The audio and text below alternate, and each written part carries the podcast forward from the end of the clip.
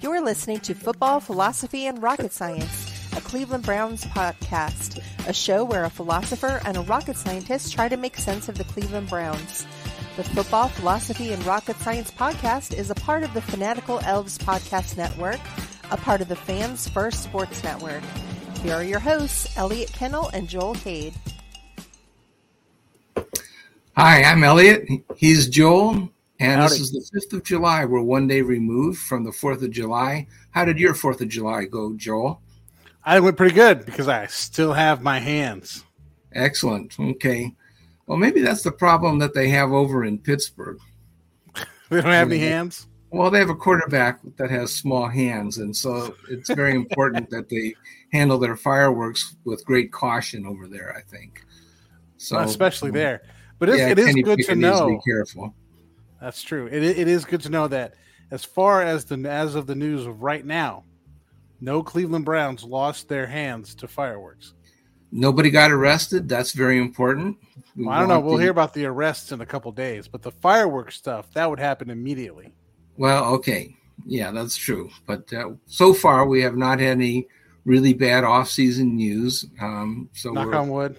We're appreciative of that. We hope everybody's behaving themselves and doing kind of normal things, not getting injured, and staying on the proper side of the law. That's very important. Good conduct is very important. We don't want to have off-the-field injuries. That's really the most important news that we could have is no news. Exactly. So we're happy about that. So 4th of July is great. It's a great country. It's still the greatest country in the world, despite our problems. And I'm thrilled to have the opportunity to celebrate with friends and family. So happy 4th of July, everyone, belatedly one day. Okay, well, let's get into some discussion. I have some fan mail that I'd like to read. Fan mail. Yeah, fan mail. By the way, before you get to the fan mail, I would like to say to our listeners, did you know you could get your comment read on the air? Yes, your comment. All you have to do is DM me, or you could DM Elliot, me at the left guard, or Elliot at. Has hit it, Elliot. What's your Twitter handle? At TH Village Elliot, not the Village Elliot, but TH Village Elliot. And awesome. Yeah, there's other ways to get in touch with me as well. You can email me at, the email address would be theleftguard@gmail.com. So hit me up, DM me, email me, let me know. Let's check this out. Let's get your comment on the air. All right. Go ahead, Elliot. What do we got fan comment-wise today? Yeah, we have some things. There was an article I wrote the other day about the lack of depth in the running back room for the Cleveland Browns. It starts out pretty good. They have Nick Chubb, who I think is the best overall running back in the NFL. I'd like to see the Browns use his pass-catching ability a little better. Mm-hmm. We know that he can run with the football, and he gets great yardage. The Browns have a superior offensive line, and what can you say? We have been reluctant to throw at him for whatever reason. I think a lot of it happened in the Baker period, and they're starting to use him more with Deshaun Watson, and I think this year we're going to see even more of that, because Deshaun Watson is a guy that likes to throw the ball to running backs. So I'm thrilled about that. But what happens when you have to have your number 2, your number 3, or your number 4 running back? Well, we actually really don't have one that's proven. We're looking at Jerome Ford, hoping that he's pretty good, but he's only got 12 yards from scrimmage. Let me talk about Jerome Ford for a second. Yeah. People come into the NFL, and I know Jerome Ford is not a rookie. But people come into the NFL as rookies all the time, 5th, 6th, 7th round draft picks as running backs, and succeed. It happens all the time. So he may not have a lot of carries, not have a lot of experience, but that doesn't mean he's not going to succeed. It just means he's a question mark. Mm-hmm. No, it does happen all the time, but it does not happen every time. Right. And last season, Kareem Hunt did not have a particularly good season, but the coaches still saw fit to play Kareem Hunt and to not play Jerome Ford. And so, you know, their judgment is that Jerome Ford wasn't better than Hunt. So I don't know, maybe they were wrong. Maybe Jerome Ford is going to be a really good runner, but you like to, you know, you like to have the cliche that, oh, you know, my number two running back would be a starter for many teams in the NFL. And we don't really have that situation at the moment. Well, we don't, we just, I would say we just don't know. We're filled with hope. He could be, we just haven't seen it. Okay. Yeah. Okay. Well, my minister says to come to church every Sunday to find hope. And so I'm praying that Jerome Ford will turn out to be an excellent running back. I have hope, but I don't have faith. Well, isn't hope faith in the things not seen? It's getting there. But, you know, we can have faith in Jerome Ford not seen. I have confidence that he will get more than 12 yards this season, but 12 yards doth not a running back room make. Okay. So that go to the third one. Go to the third running back. All right, let's read some of it. I have opinions on third running back. Let's talk about this stuff. All right. So people, of course, criticized this, you know, brilliant article that I wrote. It was just absolutely incisive in its comments. It said that, look, Chubb is the number one guy, but number 2, 3, and 4 haven't been established. And even if you have a number two running back, you still want to have 4, not just 1. Okay, can everybody count to 4? And does everybody read the article or do they comment on the title? Okay, and sorry, so, okay, John Adams writes, if Watson is close to his old self, Chubb will have even more success. Well, okay, and I write back because I'm a smart aleck. John, if you read the article, I'm not worried about Chubb. It's RB2, RB3, and RB4 that I feel need to prove themselves. 41 total career yards in the NFL. Okay, that's the sum total of everybody we've got on the roster not named Nick Chubb. There's 41 career yards on the roster right now. That seems a little short of world class to me. Just a little bit short. I mean, 41 career yards. Okay. The Browns were 6th in the NFL with Hunt last season. That's with Hunt. I think he had like close to 600 yards from scrimmage total. And the rushing component of that amounted to 6th in the NFL with Hunt being very close to leading the NFL in rushing. Without Hunt, it's not clear why we'd expect a huge improvement.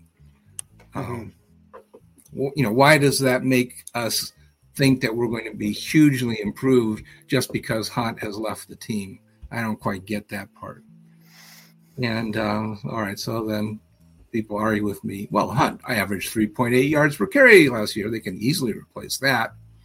And I point out, okay, Hunt also had 35 pass receptions, carried the ball in short yardage, fumbled only one time. Does anybody care about fumbles? I do. Fumbling only once is a pretty good stat. Anyway, the Browns have to find someone who can play at a higher level if they want to say they are top 5. 3.8 yards per carry does not make for an elite running back room. You have to be better than Kareem Hunt, not just replace Kareem Hunt. Getting a back that gets 3.8 yards per carry does not make you elite. That just makes you, well, it makes you 6th in the NFL if Nick Chubb stays healthy. Let me throw a monkey wrench into this, Elliot. Go ahead, throw that monkey wrench. What if Elijah Moore was the 3rd running back and not anybody else? Okay, Elijah Moore, right? He's lined up in the backfield as a running back. The offense they're going to has a lot of people who has that gadget player that can line up in the slot, line up in the running back. Heck, we drafted Demetric Felton, who played this offense at UCLA, Who was that player that was running back, wide receiver, blah, blah, blah? Mm-hmm. Elijah Moore is that player. Elijah Moore can be the third running back. He can pick up your receptions out of the backfield. He can run the ball. He ran the ball. He has run the ball 6 times in his career, which is not much. Okay. But he's averaging 10 yards a carry. Oh, I think the jet sweep is a very important weapon. If they respect the run, that they can get fooled. Right. But Elijah Moore has lined up in the running back position during camp. We've heard reports of this. Mm-hmm. So he could be a running back, much like Cordell Patterson was playing that role. Guys from Kansas City, I can't think of his name. He was the current one doing that in Kansas City. Mm-hmm. Played that role. Well, Samuel played that role. I have hope. And in fact, we've had this discussion before. I've noted that Elijah Moore is not the mad bomber. He's been throwing the ball a lot with very short passes, running back type passes.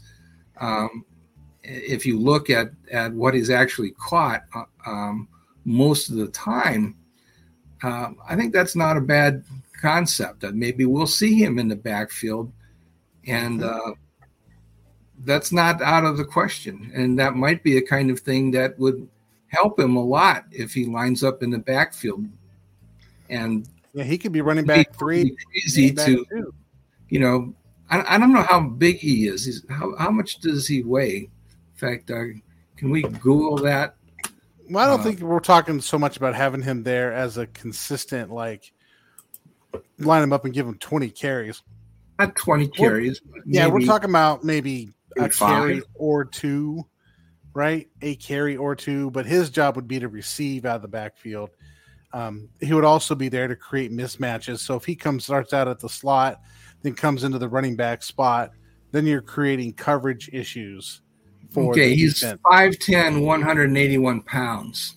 So yes, you're not doing a whole lot of outside zone with him out of the backfield. You're not going to have him do the 1-yard plunge thing. Right. That seems to be something Jerome Ford should be able to do. Jerome Ford, yes. I think you do send him up the middle. Yeah. I think Jerome Ford, you do believe that he can do everything that Kareem Hunt could do, or you give him that opportunity, and we'll find out. We'll find out about Mr. Ford, and we have hope that he will turn out to be a complete NFL running back. There's a 4-down running back. By 4-down, I mean we give it to him on 4th and 1. Yeah? Yeah. 5'10", 210 pounds. Yeah, I'm thinking he should be able to, with a running start, he should be able to run in there and get us a yard. Yeah, absolutely. And he's not going to be the mismatch guy. The mismatch guy is going to be Elijah Moore. Yeah, it's not crazy, and I don't know. We'll see how these things pan out. As it's different, but it's not crazy. Do you have any more juicy comments? Let's see. This person will be anonymous, but he simply answers. I'm very proud of this, by the way. He answers, "Hey, dude, what?" Or WTF, which I don't know what that stands for, but I assume it means, "Wow, that's fantastic." So thank you very much for the compliment. I'm just absolutely bursting with pride. WTF, Elliot. WTF.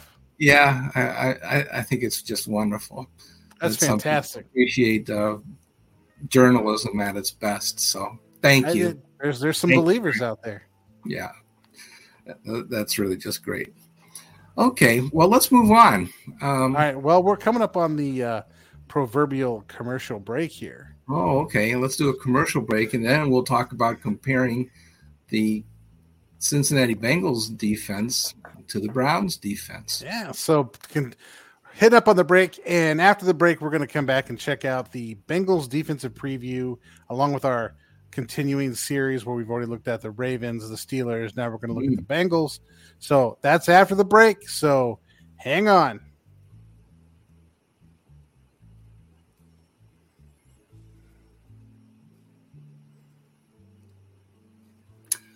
Okay, back.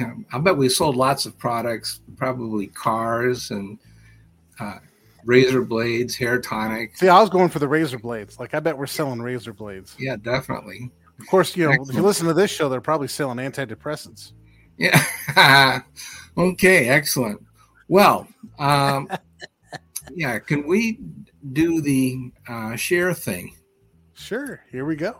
Okay, let's do that. Let me see if I can take this down. Let me see if I can make this a larger picture and even. So Elliot is coming up with a PowerPoint here, like only Elliot can, looking at the Bengals defense, much like we looked at the other defenses. Okay, hooray. And yeah, what are the kiddies doing? You know, it's very funny. But just like Baltimore, the Bengals have lost a lot of personnel in the defensive backfield. And in fact, the Bengals have lost even more if you look at not only who they lost, but how the free market valued them. Look at the safeties. Jesse Bates, just an absolute hero at safety. $64 million. That's incredible. $31 million guaranteed. You know, really, you have to look at the guaranteed money to see how they're truly valued. Mm-hmm. But he's getting a ton of money. That's $16 million a year. And oddly, Von Bell gets about the same amount of money, almost exactly $64 million. He gets even more guaranteed. So I don't know who gets bragging rights in that. Jesse Bates actually gets a little bit larger contract, but Von Bell gets more guaranteed. So I think I'm going with Von Bell as getting the most value in his deal. It's just really incredible. I had no idea that they would get that much money. I think that's just really amazing. I think playing for a winning football team does a lot for you when it comes to that. Mm-hmm. Well, that's true. That's the Joe Burrow bump right there. And they, yes, winning helps certainly, but we knew that they were very, very good football players for sure. Mm-hmm. They were playing in a very, very good secondary, and that helps playing with great teammates as well. Mm-hmm. Now, Trey Flowers, not to be confused, there's also a Trey Flowers who is a defensive lineman. And so if that name seems familiar, this is not the same guy, but nevertheless, there's a Trey Flowers who's a cornerback who got a contract for a minor amount of money, and he's good enough to get playing time. And another cornerback is Eli Apple, who played 94% of the defensive snaps for the Bengals. So Bates, Bell, and Apple were three full-time starters for the Bengals, and they're gone. They are gone. I suppose there's some theoretical possibility that Apple could re-sign with the Bengals, but they probably should sign somebody if they can. Mm-hmm. So who did they sign to replace these guys? Well, they signed a safety, Nick Scott, who's a starter, but not an impact player. He signed for 3 years, $12 million, $7 million of which is guaranteed. So that's kind of a journeyman's salary, not a star salary. Right. Similarly, oh, that is a mistake. Excuse me. Yeah, I was going to say, I think Patrick Peterson is... that's a mistake. That's left over from the Steelers. Sorry. Let's just take this down. This is just wrong. What they're doing is replacing the defense through the draft. Mm-hmm. Getting younger, cheaper. They're getting... younger, cheaper defensive end Miles Murphy from Clemson. That's good. They're getting D.J. Turner, who's the fastest cornerback in the draft with a 4.26 time. He's not very big. He's small, very, very fast. Safety Jordan Battle from Alabama. I'm not real sure I like this pick, and the reason is because the Bama secondary was really problematic all year long. But nevertheless, he's a third-round pick. Bama is pretty much hard currency. And then there's a seventh-round guy, DJ Ivy, that I think is actually very intriguing. I don't know what was wrong with his scouting report, but I do know that he's a 4.4 guy. That's good. And then his vertical is 39 inches, which is getting close to superhuman range. This is. Let me ask a question. Yeah. Can he play football? That I don't know. But, you know, this is kind of where you go if you're ready to star in Marvel Comics as a superhero. 39-inch vertical is pretty amazing. Captain America coming out here. Yeah, so I apologize for this mistake over here on who the kiddies sign. That's just totally a mistake. But the point is they didn't sign very many guys on defense. They invested instead on offense. Okay, so we can stop sharing this. And let's see, is it gone? It's gone. Okay. So, but yeah, anyway, that seems to be the trend here, you know, between the Ravens and the Bengals, you know, investing in offense. Those two teams clearly must think they have their quarterback and that their quarterback is going to be driven or driving this team to victories. Well, okay. What they did do is they made a massive investment in the offensive line. Mm-hmm. And we cannot blame them because they've had an unusual amount of injuries. And 2 years in a row, they wound up having to play backups at playoff time, and particularly for the AFC Championship this year, and or 2022. And then the year previous, they showed up for the Super Bowl, and they had backups, and that really cost them the Super Bowl probably. So that was just bad. And they had good players, but they had multiple injuries on the offensive line. And so what do? They signed Orlando Brown Jr. To be a starting left tackle. And remember, when he left Baltimore, he was fixated on being a left tackle, not a right tackle. He had to be the left tackle, and otherwise he was going to be nutsoidal about that. And he also because he wanted paid. Left tackles get paid much better than right tackles. Okay, but you know, what if they paid him the same amount of money and said, "We'll pay you the contract, just be the right tackle for us because we think you're really good there." But no, I have to be the left tackle. You know, it's just crazy. He's a big guy. That's what he's got going for him. Yeah, he's 6'8", big. And you know, I don't know that he weighs that much. He's kind of skinny. And, in fact, I was going to ask about that. Well, they did make this huge investment in the offensive line in the form of Orlando Brown. 4 years, $64.1 million, the same as Jesse Bates and Von Bell. But who did he play for? He played for Baltimore, right? And then he played Lamar Jackson is not easy to sack. Probably the hardest guy to sack in the NFL. And then I would say that Patrick Mahomes is probably top five in elusiveness. He, too, is hard to sack. Plus, he tends to get rid of the ball rather quickly. Mm-hmm. And so that's another thing that makes it tough for him to be sacked. And he's 6'7" and 7'8", so basically 6'8", and weighs 345 pounds. But you're carrying 345 differently on a 6'8" frame. 340 pounds? Yeah, you're carrying that differently on a 6'8" frame as opposed to a 6'4" frame. Okay, I didn't realize he was that heavy. Yeah, but he... Traditionally, his game is to take a couple steps back and just lean on somebody. Yeah, okay. And then he's so hard to get around, he can get his hands on you somehow. We can say this, that Orlando Brown Jr. is not fat.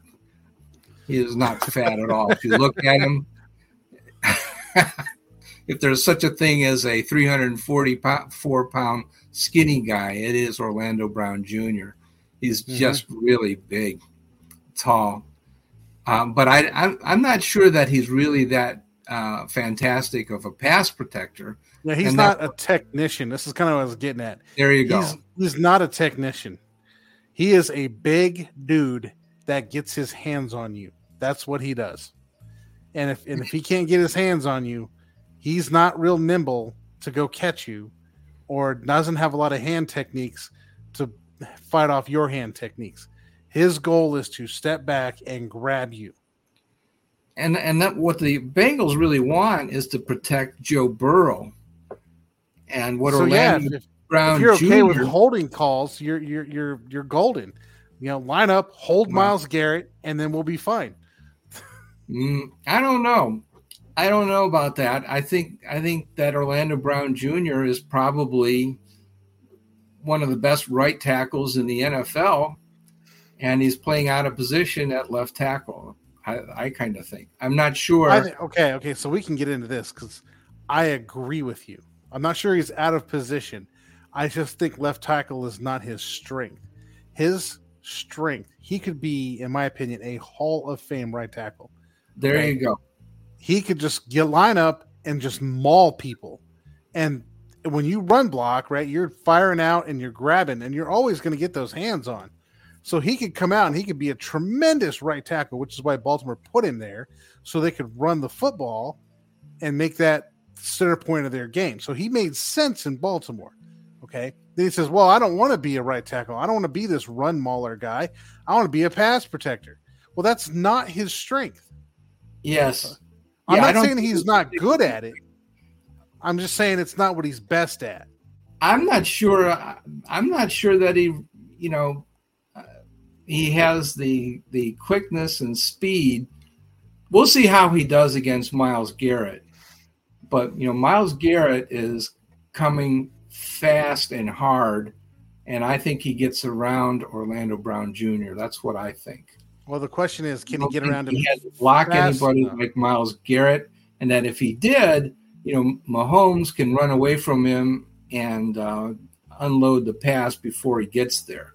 But I think that Burrow wants to stay in the pocket, and it may be tougher to pass block for Burrow compared to Mahomes. That's what I think.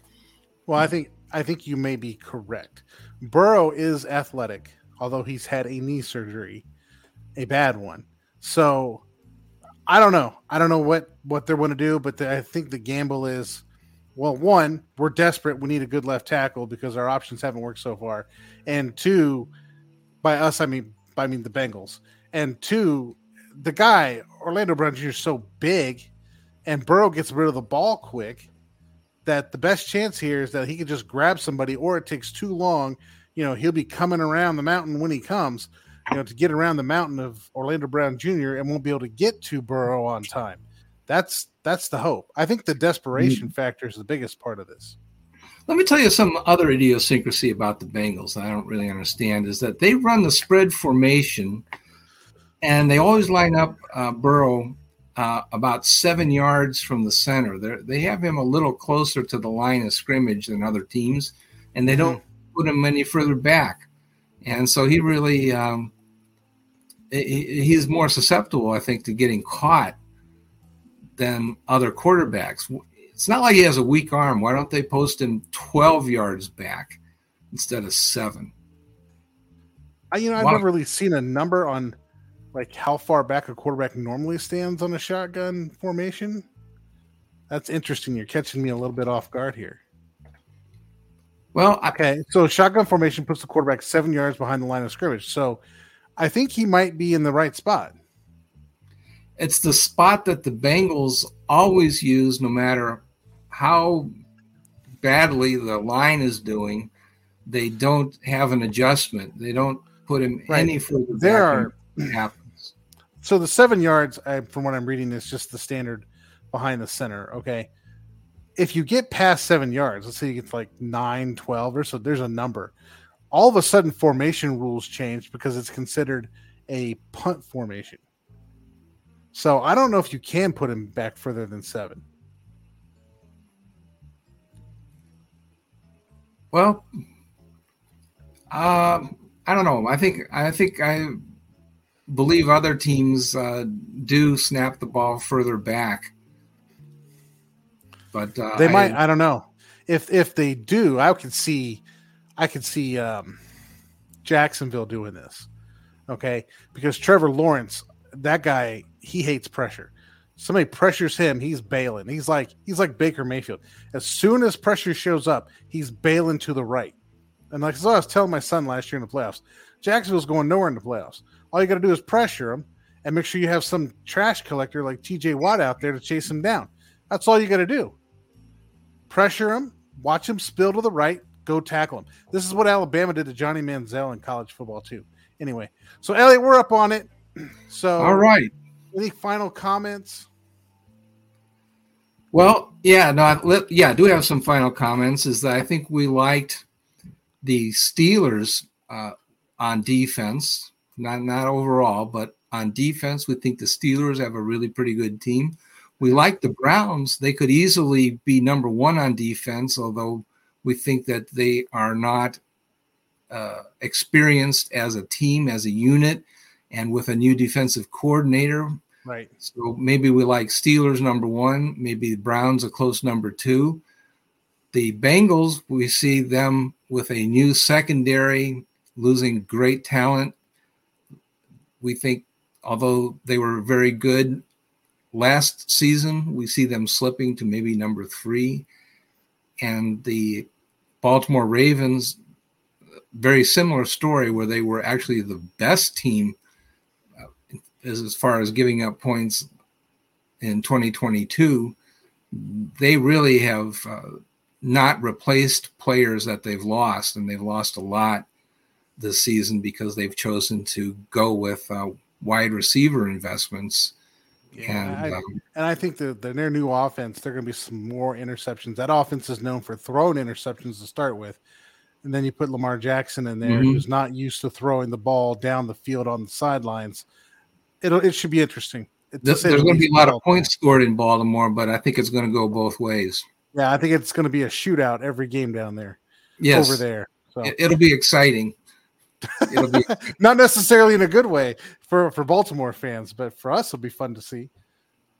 Come on, they can do it. Get the comeback. That's what we see. Yeah. Okay. All right. Well, Tune in next week for another episode of Football, Philosophy, and Rocket Science. Elliot's the genius who handles it all. Elliot. Thank you for listening to Football, Philosophy, and Rocket Science, a Cleveland Browns podcast.